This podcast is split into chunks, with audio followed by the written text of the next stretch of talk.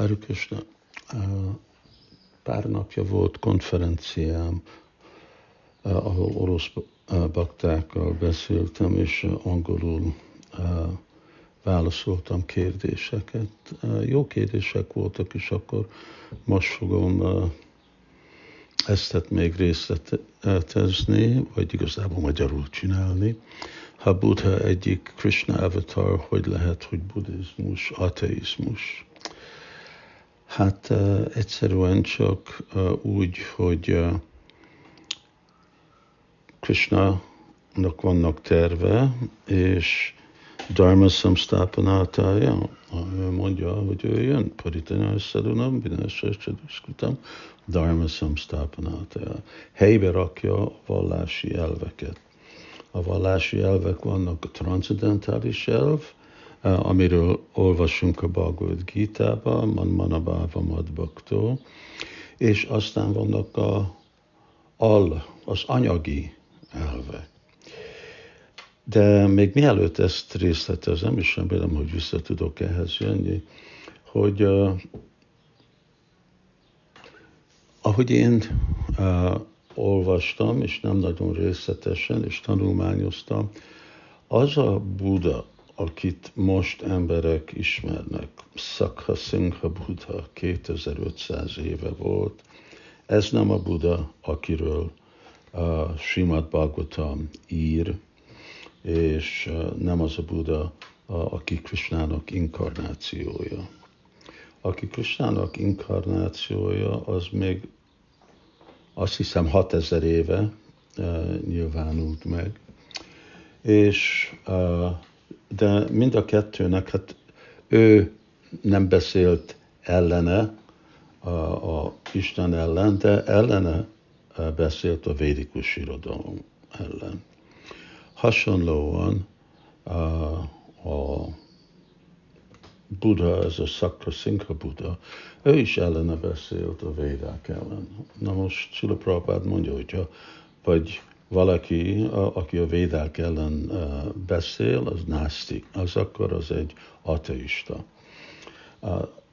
Szó szerint ez a Singha Buddha, ő igen, hogy nem létezik, a végeredmény az nirvana, mindenki nulla lesz, de uh, ugyanakkor ő beszélt, mind a kettő Buddha beszélt erről az egy uh,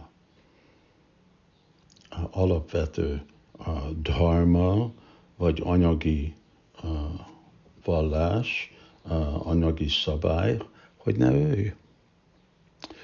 És próbálta megértetni, mind a kettő próbálta megértetni, hogy a, a áldozatok, áldozatok, amik vannak a védákban, ez, ez egy gyakorlat, ami nem állatevésről szól, hanem arról szól, hogy hogy tudjuk igazából bizonyítani a valóságát mantráknak. És azért, mert ebbe a korba már emberek képtelenek ezekre a dolgokra, akkor ez le van tiltva.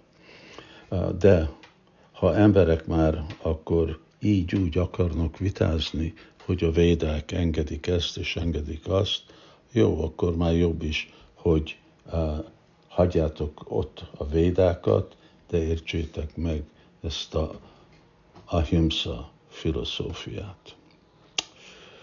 És a második kérdés, hogy uh, el van fogadva Chaitanya Mahaprabhu, mint Krishnának avatarja mindegyik szampradájába, és miért nem? Hát ez egy hosszabb téma. Uh, ugye van a mi négy szampradájánk. Uh, el fogják fogadni, mert a védikus irodalomban található bizonyíték, hogy ki Csaitanya az egy másik dolog.